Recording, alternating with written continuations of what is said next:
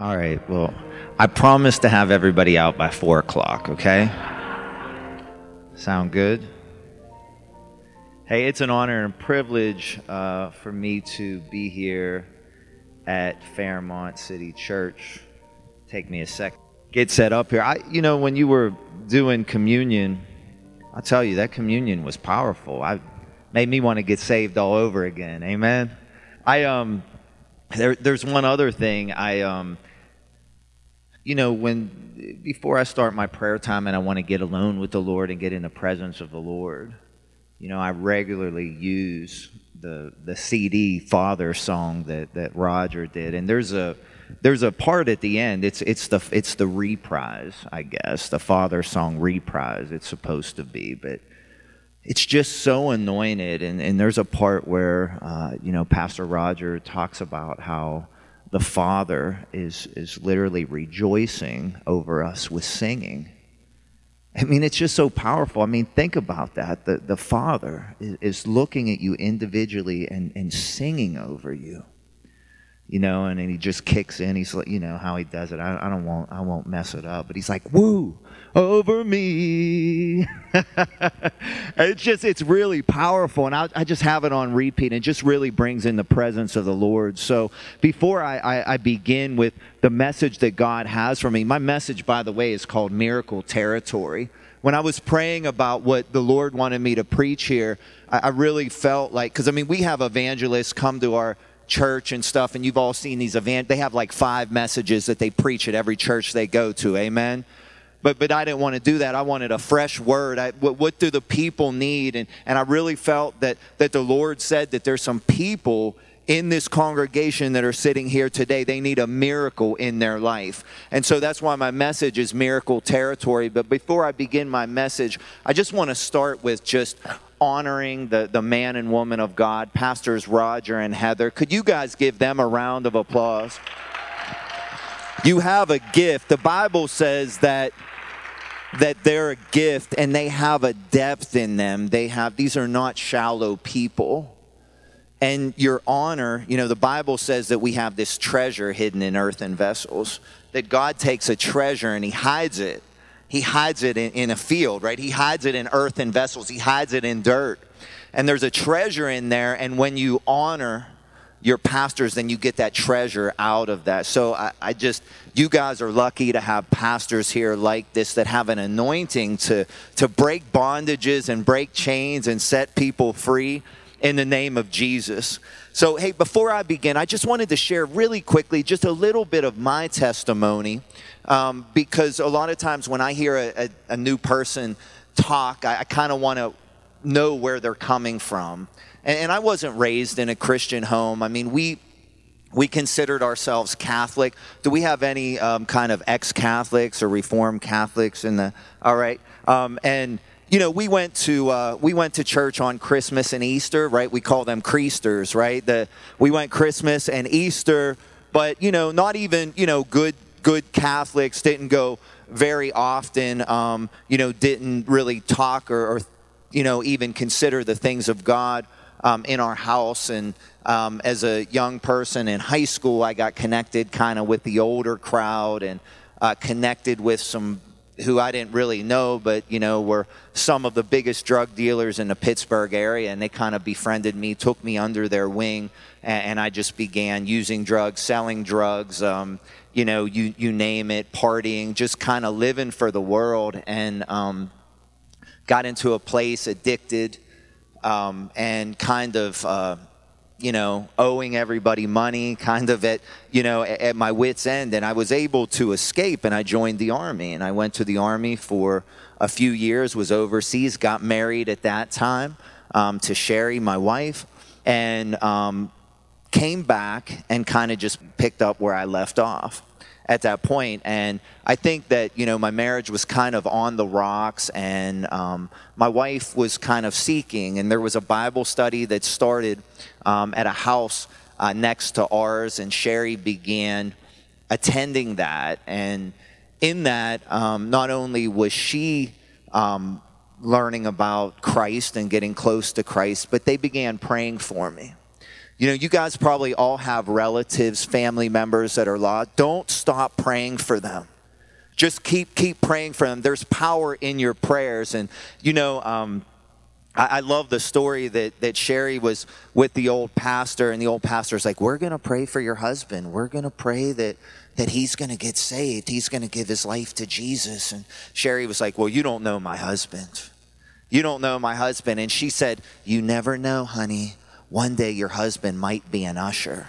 You know, that was right up there with turning water into wine.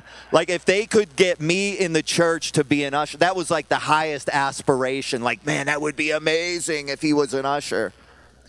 And, you know, so I was about 26 years old, and uh, she came home. My daughter was really small um, at that time, and and she said, you know, I'm getting baptized. Well, I didn't have a reference for that because, you know, Catholics, you get baptized when you're a baby, right? You get baptized as a as an infant and I said, "Well, you know, what are you doing? Like are you joining some kind of cult? Like what is I don't really get like what what you're doing." Like and she she was gracious and she explained to me, "No, you know, when I was a, a baby, I you know, the, my parents made that choice, but you know, now I want to make that choice to follow Jesus and she said, I, would like you to go to my baptism. And I was like, no, that's not really my thing. That's your thing. That's not my thing, you know? And I was kind of happy to have my wife and my daughter out of the house on Sunday morning because I was usually very hungover. And so that meant I had a quiet house to sleep in. Um, but my daughter was maybe what, four? I mean, five? I don't. And, uh, and she came up to me uh, during the week when she was supposed to get baptized and she's like little she's looking at me she's like you're mean. And i'm like why am i mean? Because mommy just wants you to go to her baptism and you won't even go and that's mean. You won't even be there to support her you know just little girl you know talking like that. And i said all right fine i'll go. And so i went and um, at that time the church is the same church i'm pastoring now. They didn't even have a uh, they, they didn't even have a baptismal. We met at a school, and um, and so there was a little Baptist church that um, allowed New Hope to use the baptismal, and and I just went there, and I didn't even want to go. I wasn't looking for the things of God. Um, I was just there, and uh, a man was playing acoustic guitar, and the people were getting baptized. And you know, there's that uh, that song that if you ever heard that old song, "I Saw the Light." You know, um, that's what happened to me. I, I, saw the light sitting in this little Baptist chapel. It was like the light of God just shined. It, it, you know, I know I was inside, but you know, if you ever like watched a movie or something and you have that like ah that moment where it opens up and like the, the light comes in, that's what it was like. The light of God just came and I saw the light and the reality that God was real and that He cared about me, and I just became broken right there before God and just began to weep. And the next Sunday, I, I, I, well, I came to two conclusions God is real, or I'm absolutely losing my mind.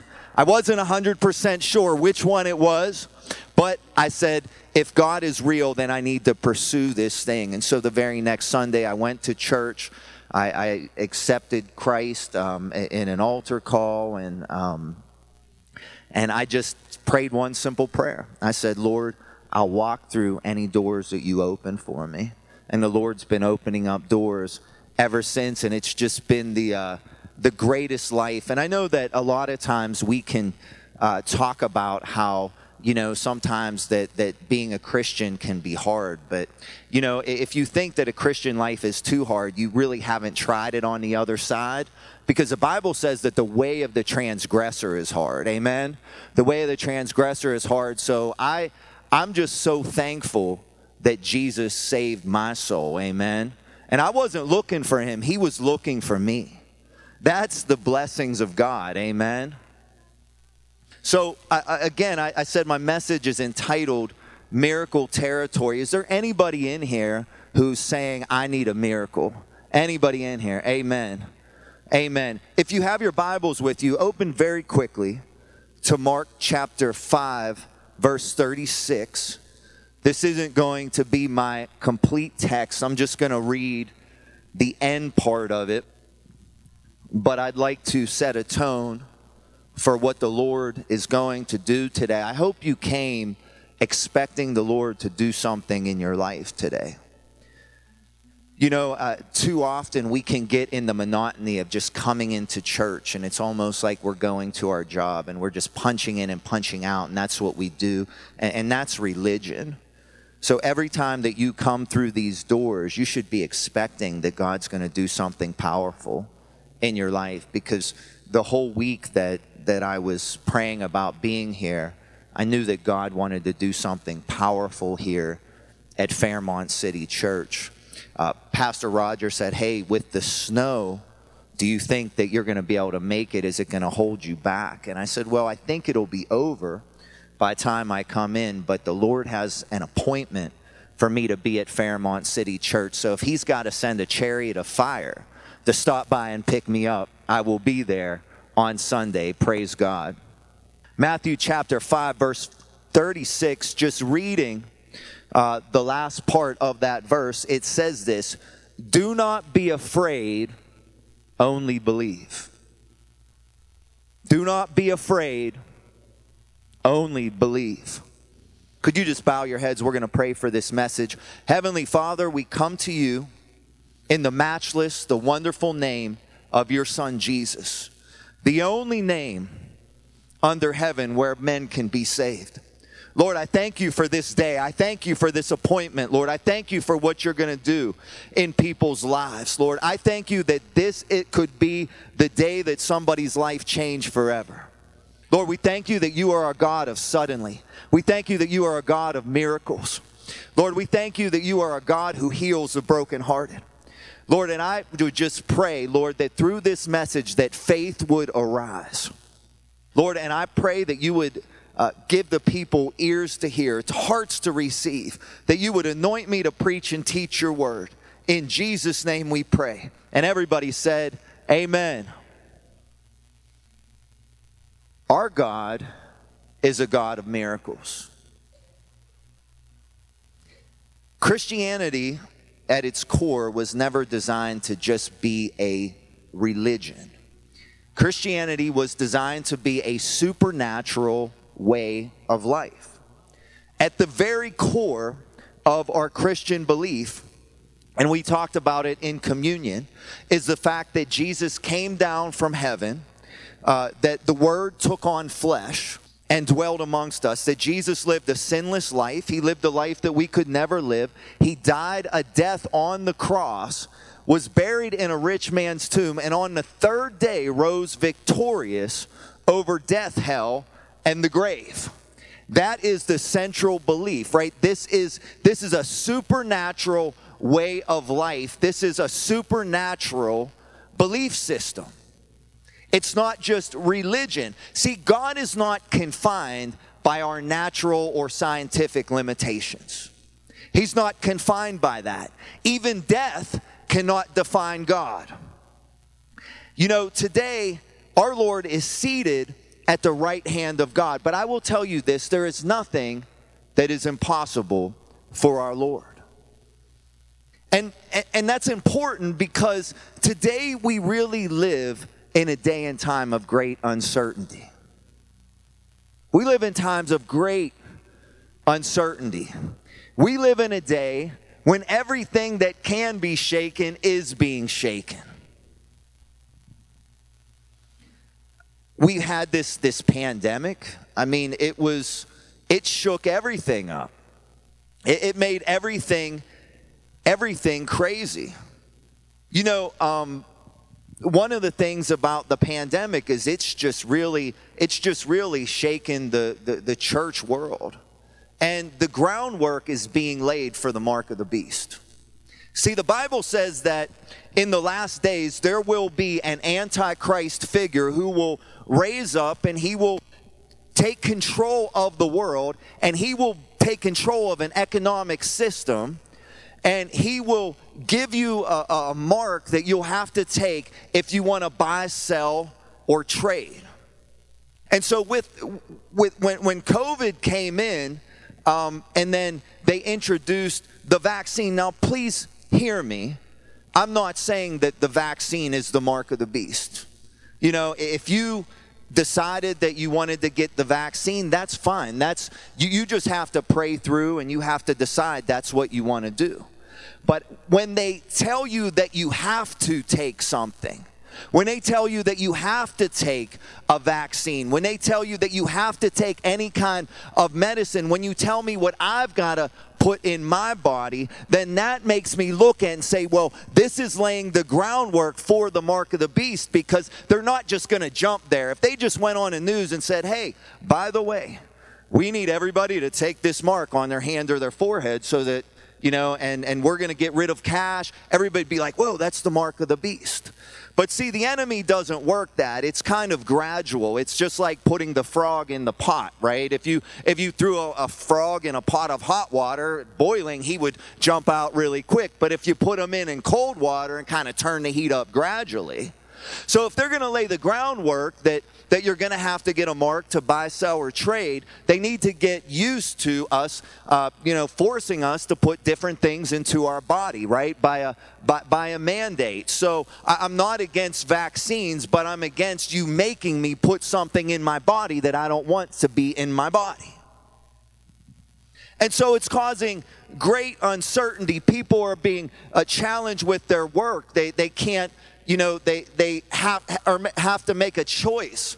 In Pittsburgh, the, the Port Authority bus drivers, uh, to be a bus driver, they're making it mandatory that if they do not take the vaccine by, uh, by the 15th of April, that they're all going to be fired. So that's not right that you have to make a decision that, okay, well, I either need to take this shot or, or provide for my family. Not only is it ungodly, it's definitely un-American, but but but that's all to just say that that, that this groundwork is being laid and, and you guys took the offering for Ukraine and Russia is very much in war mode as well. And a lot of the people in Ukraine, as they thought that it might happen, they were saying, Well, I, I didn't think that this would ever happen. They thought that they would be able to negotiate it. They thought that, okay, well, he's going to threaten, he's going to put the troops on here, but eventually he'll back off. And I don't know about you, but uh, lately, when I watch the news and I see Vladimir Putin, there's something inside of him that's changed. It's almost like uh, there, there's a demonic force that, that is inside this man. When I see him, it just he, he just looks differently, like something has happened. So, so Russia is in war mode. They, they've obviously obviously went and, and attacked Ukraine. I don't know, we're like 15 days into it or, or something like that. And uh, a lot of people are, believe that this is the same war that is spoken about in Ezekiel 38 to uh, that, that will uh, provoke, and, and, and everybody has different views kind of on end times, but a lot of people believe that this is a prophetic sign that this is the Ezekiel 38 war that will give rise to the Antichrist. Because again, the Antichrist figure is a person that it says that he will make a covenant, right? He'll make a peace treaty with many. So you have to have a war before you can have peace, right? No, no reason to have a peace treaty if you don't have any war. If everybody's at peace, you know, then we're good. We don't need a peace treaty. So I don't know, but it, but it's you know we kind of you have that feeling like okay this is going to turn into something much bigger than what it is. I pray for peace. I pray that this could be negotiated, but it seems like there's there, there's a force that's at work here that's beginning to escalate these things. So you have COVID, you have the pandemic, you have uh, the mandate, you, you have this, this war in Russia, and then you have inflation at an all time high, right? We have our money uh, being worth less and less. Um, I, somebody shared a picture on Facebook. It was from Weirton, West Virginia. One year ago, gas was $1.70 a gallon. Now, I will definitely fill up my tank before I leave West Virginia because Pennsylvania is much highly taxed, and um, but I paid five dollars a gallon um, yesterday for my car. So everything's going up, finances are going up, right? So we're, we're, everything's more expensive, food's more expensive. You know, we have all these things going on, and there's just all this craziness and all this uncertainty going on in the world. Everything that can be shaken is being shaken. But one thing is certain Jesus Christ is still on the throne. and he's coming back one day. And until he comes back, the devil is under our feet. Amen. If you have something to say to the devil, pick up your shoe, write it on the bottom of your shoe so that he can read it, because the Bible says that the devil is under our feet. And, and, and I want to tell you something no matter who is in control, whether it's a Republican or a Democrat, no matter what leader is in the White House or uh, in the governor's house or in the mayor's house, it doesn't really matter, or, or what type of demonic plan is launched. The church of Jesus Christ will always prosper, and the church of Jesus Christ will always triumph because the church of Jesus Christ is the most powerful nation in the entire world. We have no borders. We don't have elections, but we have one king. We don't use guns, we don't have tanks, but the weapons of our warfare are not carnal, but they're spiritual, mighty through God for the pulling down of strongholds. Can I get an amen? And here's what happened COVID shook the church. COVID shook the church and it, it, sifted the church. There was a sifting that happened w- within within the church as as a whole. Not I'm not saying this church. I'm saying the, the church, right? The, the the body of Christ. The people call themselves Christians. That pandemic, those two years that we had, basically shook the church up, and mu- mu- much of the dead church much of the lukewarm church, much of the unbelieving church has been exposed and is withering away, but God in that has raised up a remnant that he will use to bring the last days, end times harvest before the day of the great catching away called the rapture of the church. Can I get an amen? See, you guys got to help me preach this morning because I'm from Pittsburgh and, and, we're in the city, and I thank God that within our congregation we have a lot of African American believers in the family. Amen. And they like to shout and they like to dance and they like to amen the pastor. So I need your help because that's the way, you know, this isn't a Presbyterian church. Amen right? We are a Pentecostal, full gospel, full of the Holy Spirit type church. Amen. I hope you guys are excited about the things of God. Are you excited that Jesus one day is going to come back? But what he said is, he said, until then, occupy till I come. So the devil is under our feet until the Lord calls us back home. And if you if you remember anything, you don't have to let the devil have a field day in your life. You don't have to. And I want to believe, I believe, and I'm going to just go ahead and prophesy in this house today that we are going to see a level of signs, wonders, and miracles that we have not seen since the book of Acts. Can I get an amen? And here's the thing every time that the Lord does a new work, he does something greater. So we don't want to look back at the old revivals, although I, I did get, I did feel during worship, um, being in a historic building, uh, this is what I felt in my spirit. And I don't know if this is for the entire church or just for you, but I'm going to go ahead and give it to you anyway. But, but I believe that uh, what is happening, if you look at Azusa Street and then you know, obviously what happened at Angelus Temple and some of the other revivals and the great healing revival. And then there was like a lull.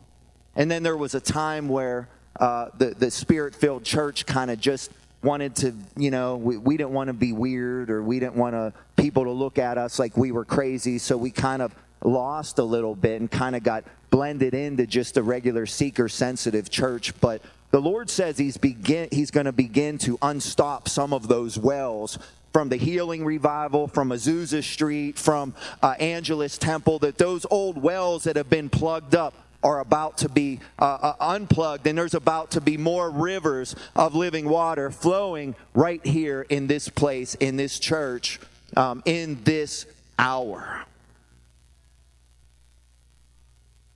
So I want to talk to you guys about entering. That that was just my intro. I'm just getting more. I told you I'd have you guys out of here by four. Amen.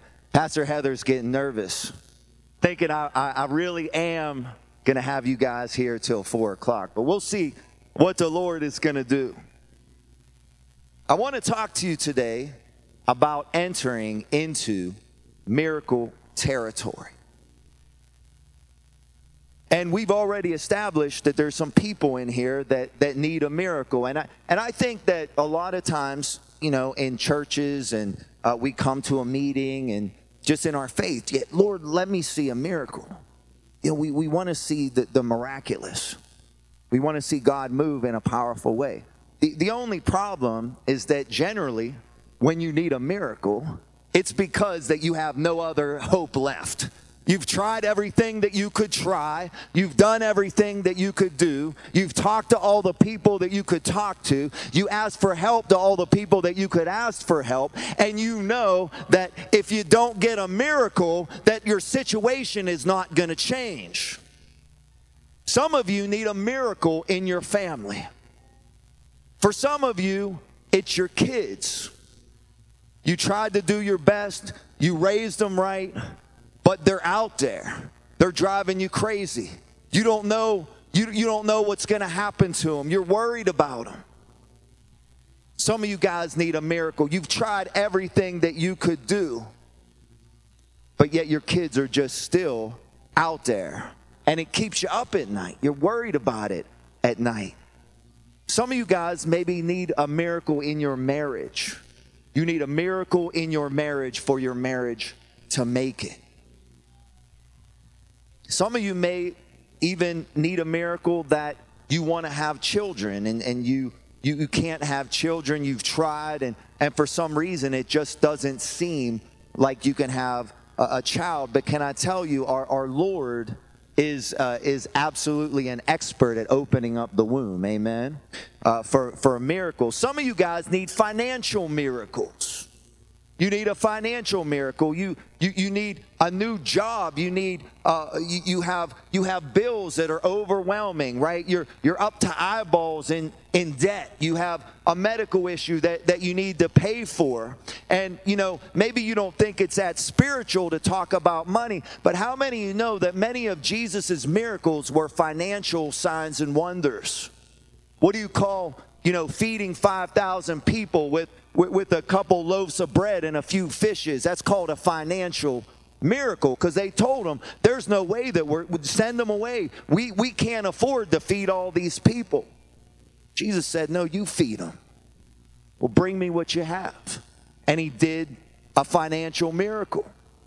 Right? There Eh, when they were out fishing. He said, Have you caught any fish? They said, No, cast your net on the right side. And they pulled up such an amount of fish that the net was about to break. That's called a financial sign and wonder. When, when Peter was worried about paying the temple tax, he said, Go down and catch a fish and pull it out, and in that fish will be a coin, and take it out of that fish's mouth and go and pay yours and my tax. That's a financial miracle. So God can do a financial miracle in your life.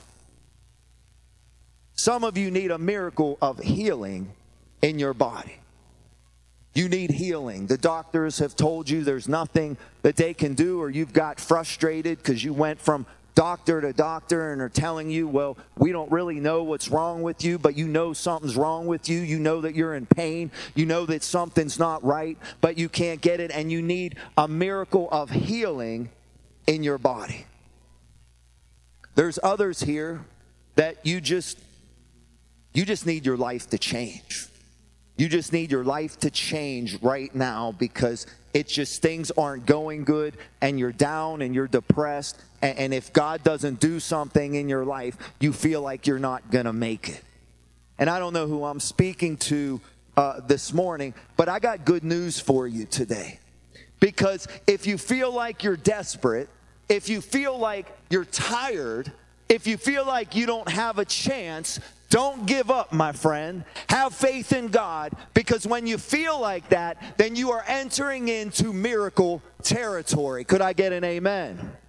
Abraham and Sarah were desperate for a child. And it was when Abraham was 100 years old and when Sarah was 90 years old that the promise of God, that I will make you a father of many nations, Abraham would say again and again, How am I going to be a father of many nations? I don't even have a child and my wife is barren. So at 100 years old, and Sarah when she was 90, when there was no more hope left in the flesh, the Lord visited him and Sarah had a child. Moses and the Hebrew people were in a desperate situation. God had moved with, with, with, signs, wonders, and miracles on the Pharaoh with a series of plagues, releasing them from slavery. And, and, they and they ran out and, and literally the Egyptian army, they were like, Well, what the heck did we do? Not only did we let them all go, but they got all of our gold and they got all of our silver with them, right? Not only did he let them go, he took them with all the wealth. That's a picture of the end times wealth transfer that's coming to the church. You can believe it if you want to, but I think that that money can be used for ministry. Amen. And so this picture, and they're, they're, they're fleeing, they're getting ready to leave, and the Egyptian army decides to chase after them to get the people back and get their wealth back. And as they escape, they run and they find themselves in front of the Red Sea with the Egyptian army at the back, and they begin crying out, Did you bring us out all the way out here in the desert to die? And Moses said, Stand still for the Lord to see if he'll fight for you. And he made a way where there was no way. See, their desperate situation put them in miracle territory and they escaped through the Red Sea. And when the enemy came behind them, God closed the Red Sea up, destroying that entire army, destroying their enemies. When Job lost everything and everybody gave up on him, including his wife, why don't you just curse God and die, Job? And his friends said, Well, you must have some kind of sin in your life that we don't know about. And Job lost everything. But at the end of his life, it says that Job was more blessed than he was in the beginning of his life, that God gave him double for his trouble when you're tired, when you're desperate, when you feel like you're going to give up, when you feel like you're not going to make it, then you have just entered into miracle territory. And God does not want to share his glory with anyone. And sometimes what he wants to do is he wants you to give up all hope in the flesh so that you can give him glory. The tougher your situation is, it's just a greater opportunity for God to get some glory. That's all it is the more difficult it is. Because the thing about it is, I, we were talking about it on the way here. Um, my, my, my, mother got married, and uh, her husband, um, uh, just maybe a year or two after she got married, um, he went to the doctors, and the doctor said, You know, I, I have bad news for you. Uh, you have this, this rare kind of lung cancer, and uh, if, if you would live two years, um, you would be doing really good. And uh, you need to just get your affairs in order. There's really no sense in treating it. Um, there's just nothing we can do. And he was just so broken. You know, he was just so broken before God. And he began coming to church and and we began laying hands on him and we began believing God and we began praying for him. And he ended up going for you know, he had to go to, to another specialist.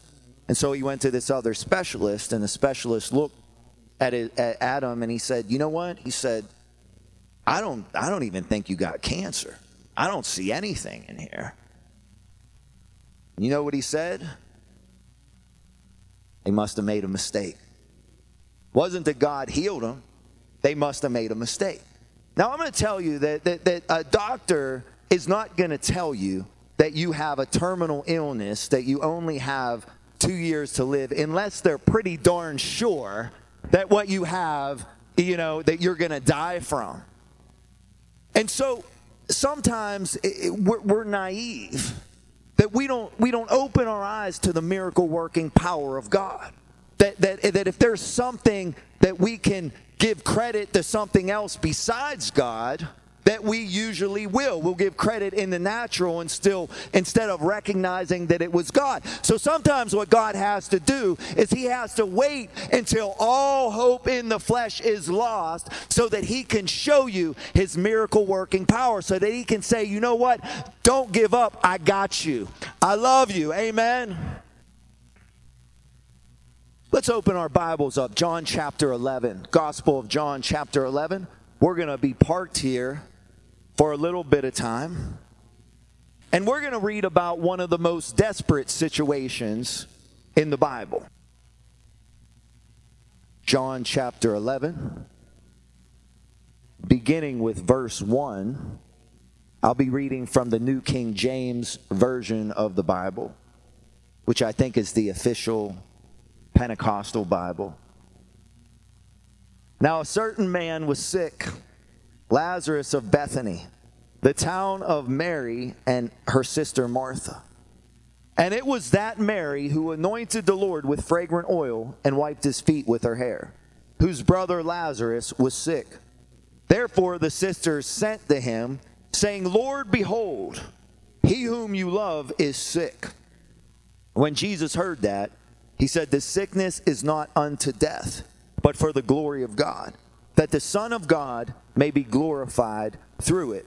Now, the, the Lord is not going to make you sick just so he can heal you, right? The Bible says that every good and perfect thing comes from the Lord. We live in a we live in a fallen world. And although God does not cause it, the Bible says in Romans 8 chapter chapter 8, verse 28, that God will work all things for the good to those who love him and are called according to his purpose.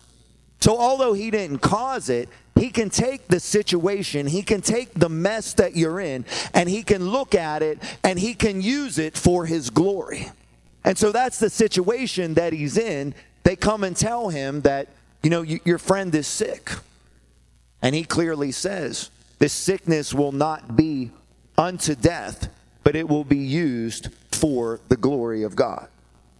Verse 5 Now Jesus loved Martha and her sister and Lazarus. So when he heard that he was sick, he stayed two more days in the place where he was. That part always messes me up. I mean, you know, I, have gotten the phone call, and you, you guys probably have too, that, hey, you know what, you, you better get to the hospital because, you know, so and so's not doing too good, and, you know, we don't know how, how much longer. And so you kind of drop everything, you do what you got to do, you get a babysitter, you call, you know, and you, and you go over there. But see, it's a different situation here because Jesus heard that he was sick but then he said he waited two more days. So he said, you know, I'm just going to, all right, he's sick and he's, he's probably going to die, but I'm just going to, I'm just going to take it easy for a little bit. What was happening there? He was waiting until all hope in the flesh was gone so that he could get the glory, so that God could be glorified through it. Verse 7 He said to the disciples, Let us go to Judea Judea again.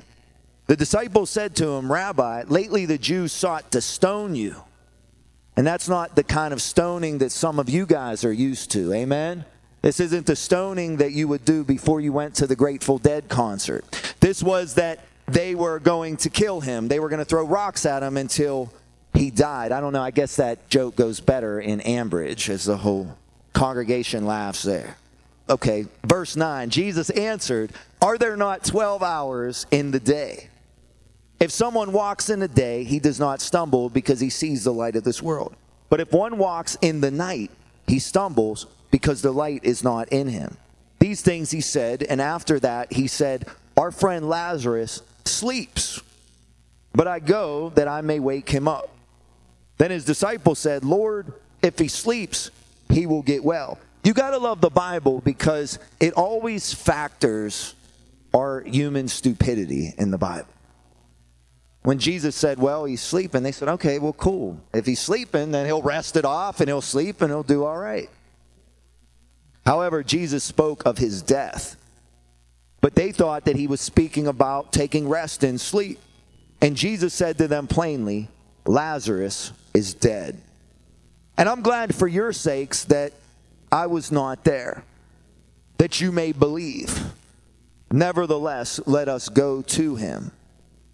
Then Thomas, who is the twin, said to his fellow disciples, Let us also go, that we may die with him. Now, that was just referring back to the thing that they were saying where the rabbis were trying to stone Jesus. He's like, okay, well, he's he's dead, so if we go back, they'll basically kill us too. So let's just go. You gotta love Thomas. Verse 17. So when Jesus came, he found that he had already been in a tomb four days. Now, Bethany was near Jerusalem, about two miles away. And many of the Jews had joined the women around Martha and Mary to comfort them concerning their brother. Then Martha, as soon as he heard that Jesus was coming, went and met him. But Mary was sitting in the house. Now Martha said to Jesus, Lord, if you had been here, my brother would not have died. So she's saying, you know what? If you would have just hurried up, Lord, then it would have ended like this because she thinks that it's over. But how many of you know that it's not over till God says it's over? You may feel like it's over, but that doesn't mean that it's over. It's not over till God says it's over. And sometimes in your mind, you think that things can never change, they can never get better, nothing will ever happen. It's always going to be like this. And you look back and you say, Lord, if you would have intervened here, here, and there, but it's not over. As long as you have breath in your lungs and He hasn't called you home, it's not over. Verse 22 But even now, I know that whatever you ask God, God will give you. Jesus said to her, your brother will rise again. Martha said to him, I, know that he'll rise again in the resurrection uh, on the last day. And what she was saying is, is I know that, you know, that it's it's like we would say, like, well, I know I'm going to see them in heaven, right? That's that's kind of what she's saying here. Verse 25. I am the resurrection and the life. He who believes in me, Though he may die, he shall live. And whoever lives and believe in me shall never die. Do you believe this? Church, do we believe this? Do we believe that Jesus is our Savior? Do we believe that He is our healer? Do we believe that He is our baptizer in the Holy Spirit? And do we believe that He is our soon coming King? He is the resurrection and the life. She said to him, Yes, Lord, I believe that you are the Christ, the Son of God, who has come into the world. Man, I feel the presence of the Lord. And when she had said these things, she went her way and secretly called Mary, her sister, saying, The teacher has come and is calling for you. And as soon as she heard that, she arose quickly and came to him. Now, Jesus had not yet come into the town, but he was in the place where Martha met him.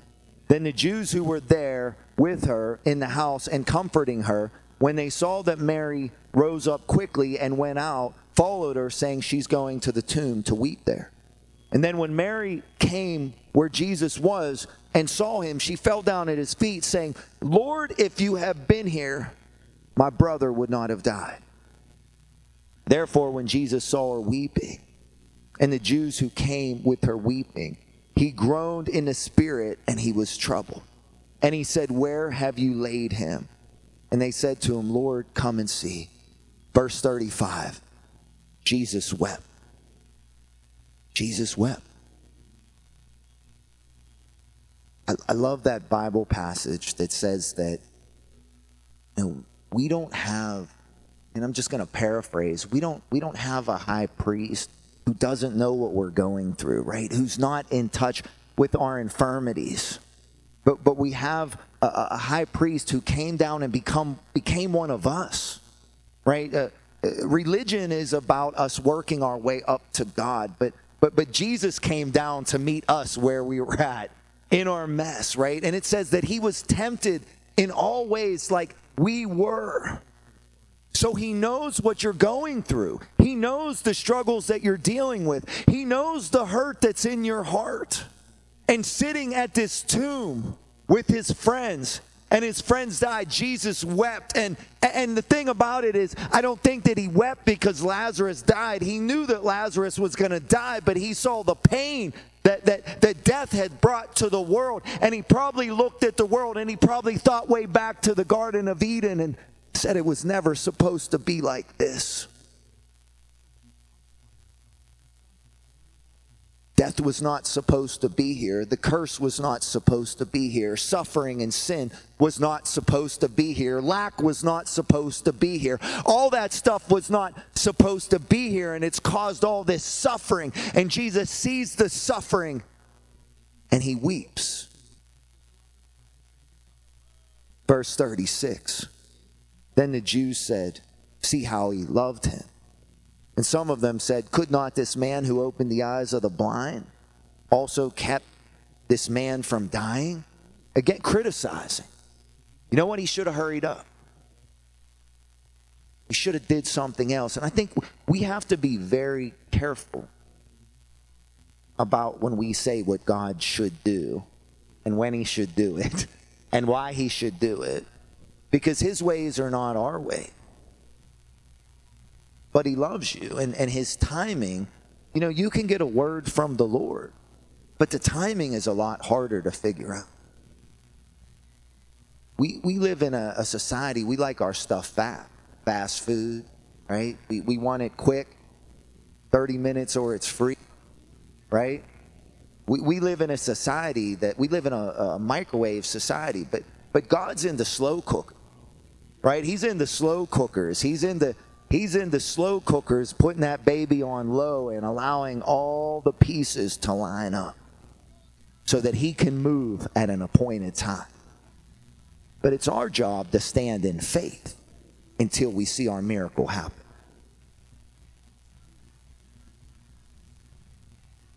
Verse 38, then Jesus, again groaning in himself, came to the tomb. It was a cave, and a stone lay against it. And Jesus said, Take away the stone.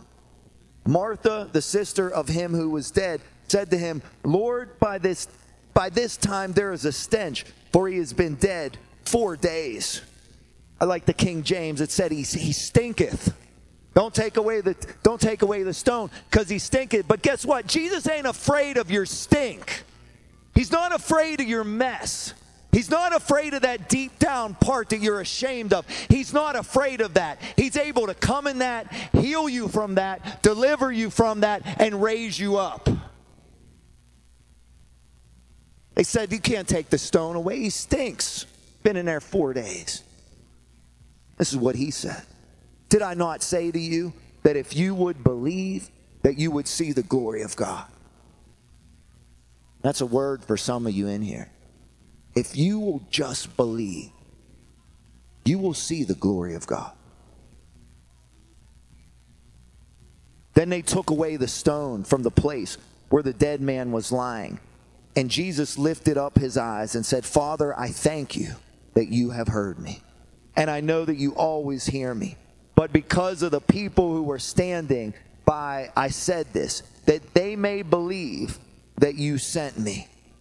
See, he let them he let them lie in a tomb because if he was if he would have like just died and Jesus showed up and prayed for him, everybody have been like, oh well he was just he wasn't really dead. He was just sleeping and the guy put hands on him and he Jesus is like, no, we're gonna wait till he's dead.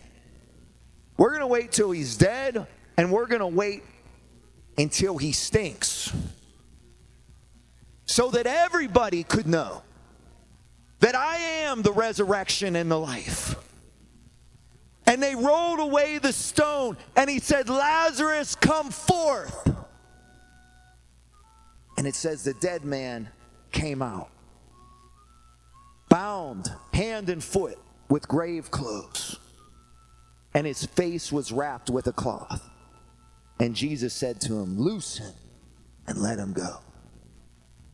And see, that's what happens sometimes. God raises us up from those stinky places He raised me up from a, I was a mess.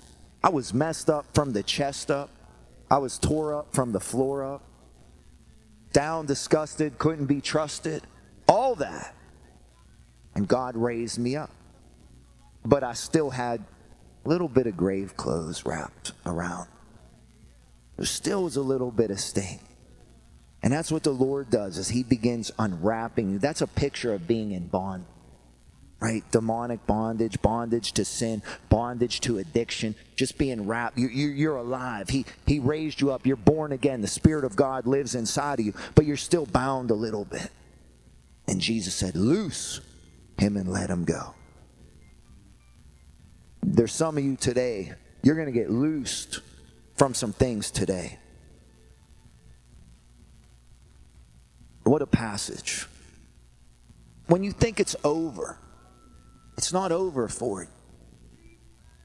See, the, the proof that you're here today, the proof that it's not, this isn't all um, by chance.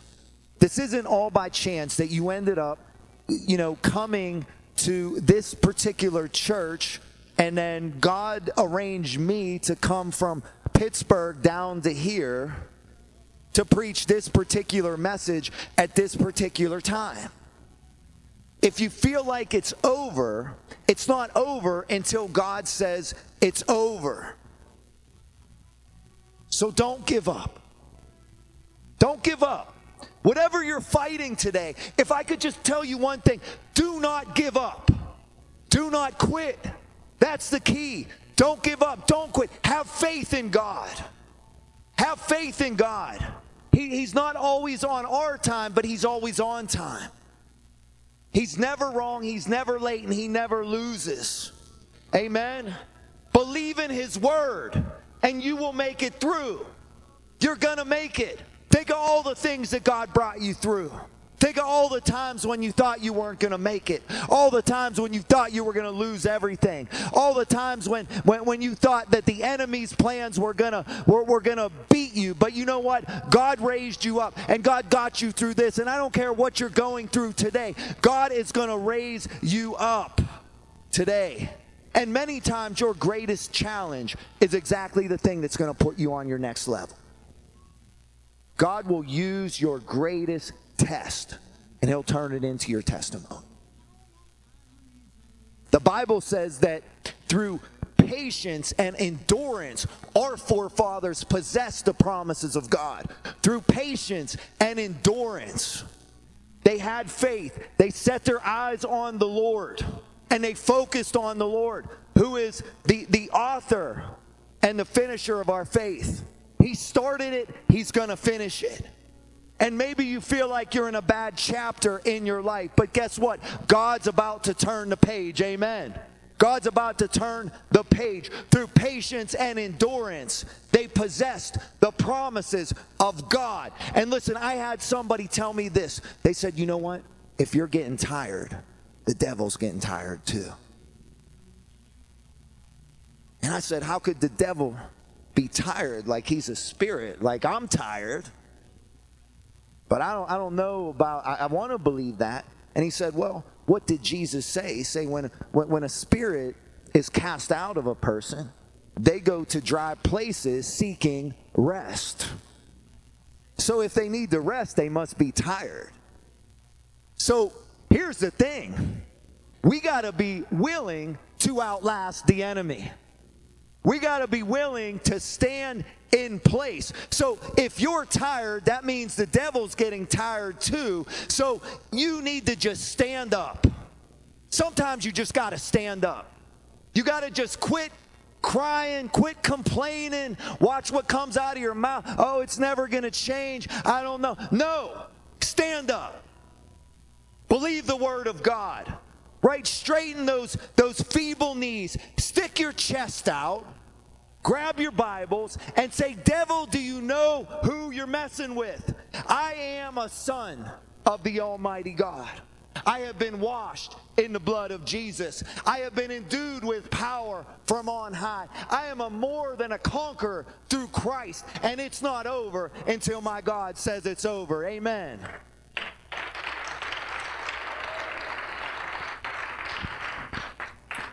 When there's no hope in the flesh, you're entering in to miracle territory. That's not the time to give up. That's the time when you're going to see God move the strongest.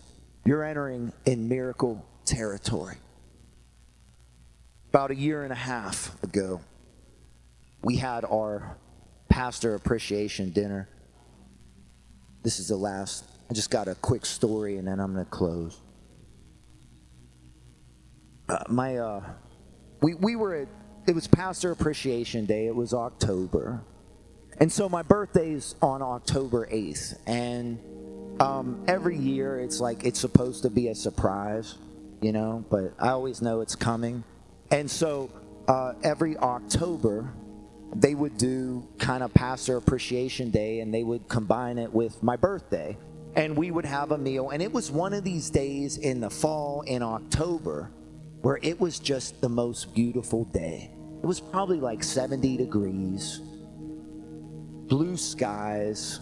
You know, the weather was just great. And people came to church, and then we had a meal afterwards. And so many people were in church that they couldn't even fit in our fellowship hall, but it was so nice outside. They were just sitting on the hill.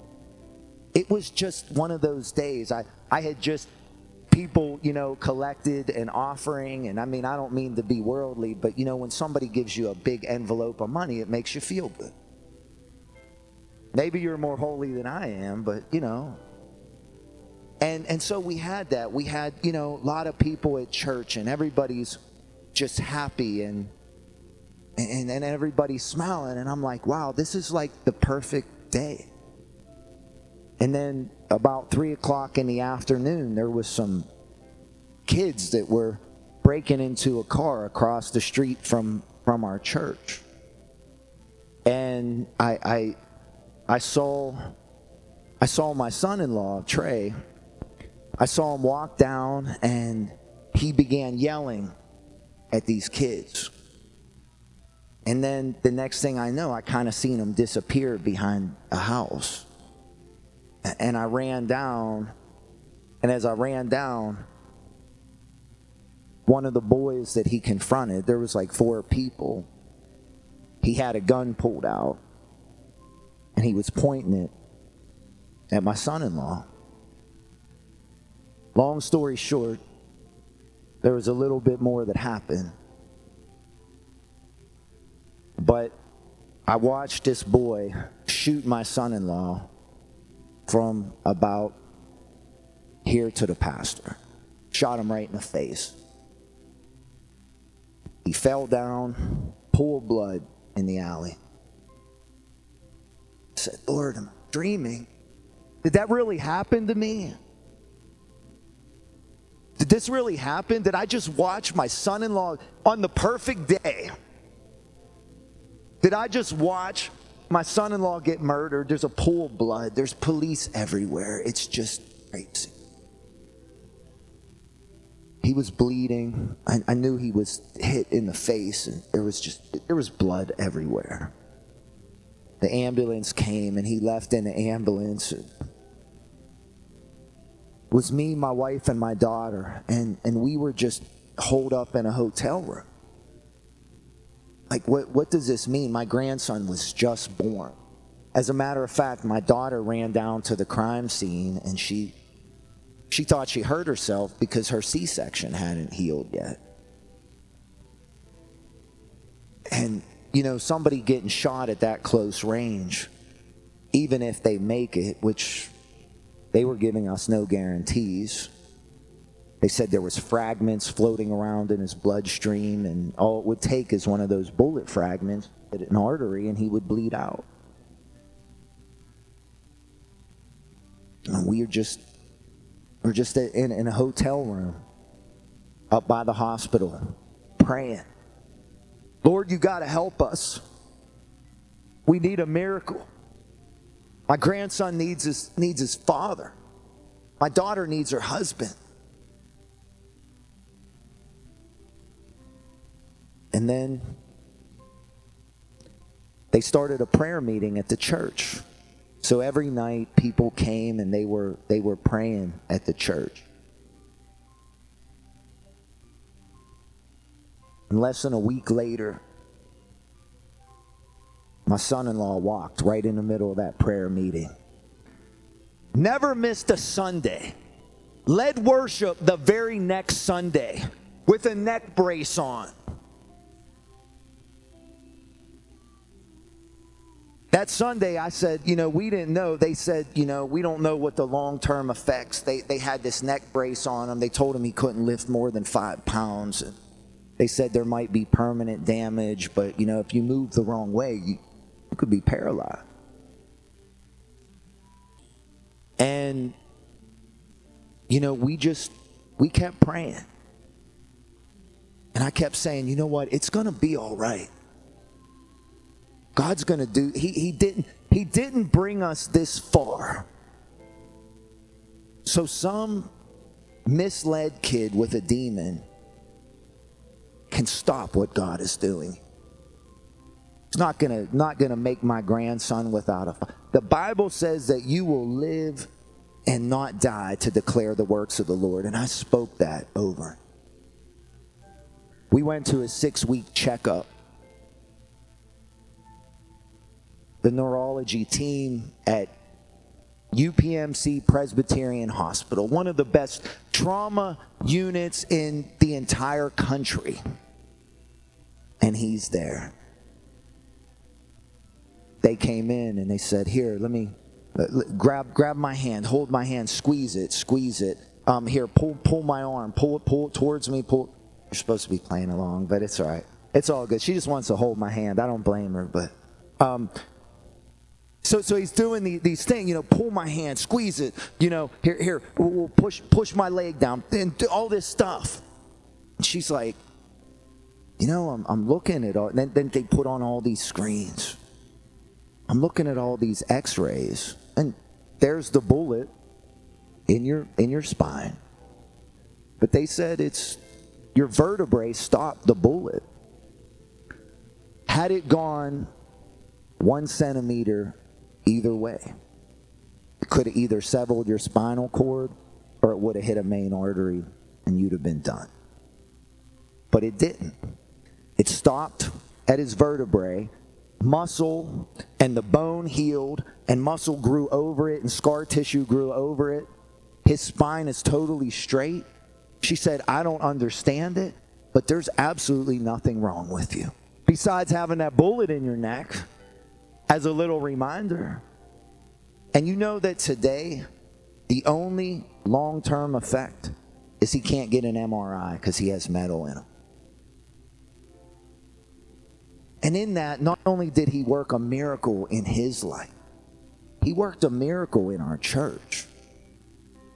The body of Christ came and they surrounded me. I literally had men sleeping on my porch with sleeping bags, saying, We're going to sleep right here so that you and your family can heal and feel safe. And it drew our church so close together that our church has never been the same. So there was a physical miracle, there was a miracle in, in, in our congregation, there was a miracle in our family something that seemed like it was the most desperate thing. But we never gave up faith. We never gave up hope. And here's the thing even if, if you can't believe with your own faith, you need to link up with your brothers and sisters in Christ. That's why it's important that you come to church. Because there's going to be people and there's going to be times in your life where, where you don't, you're, you're not going to feel like lifting your arms up and praising the Lord. But the people here can get beside you and they can lift those arms up to heaven. And until you have the strength to believe, they're going to believe for you. But I'm living proof to tell you. And I can tell you that God's done miracle after miracle in my life. And it's not because He loves me better than you. God is no respecter of persons. He did it because I refuse to give up and let the devil beat me. Amen. I want to pray and if you're if you're here today and you need prayer, you need somebody to stand with you and agree with you, you need prayer for, for any reason, I, I want to invite you to, to the front uh, during this time, and, and I'll pray and I'll, I'll stay for as long as, you need to. And, um, you know, I hope I'm not stepping out of line, but if you need to leave, um, you know, you, you, don't need prayer and you need to leave, you know, then, then you can go ahead and you, you can be dismissed. I'd rather you leave happy than stay and be mad. Amen? Amen? So, so we're going to open up the front of these altars for prayer. Let me go ahead and pray, and uh, he's just going to continue to uh, um, play some worship. Dear Lord, I just thank you. I thank you for my brothers and sisters in Christ. I thank you for those here who need a miracle in their life. Lord, and just as Jesus prayed, he said, he said, Father, I, I know that you always hear me, but I say it for their sake so that they may believe. Lord, I know that you always hear our prayers, and I know that you are mighty to save, and I know that you are mighty to heal. And I know that you are mighty to break every chain and every bondage in people's life. Lord, so I just pray for those people who are feeling tired, who are feeling like they can't take it anymore. Lord, I pray that you would renew their strength. I pray that you would renew their faith. Lord, I pray that you would make the weak strong through you. So, Lord, I just thank you for the people who have gathered today. Lord, and I pray that you would just continue to work in their hearts and in their lives. And I thank you for the mighty move of God that we will see in this beautiful state of West Virginia. In Jesus' name, amen.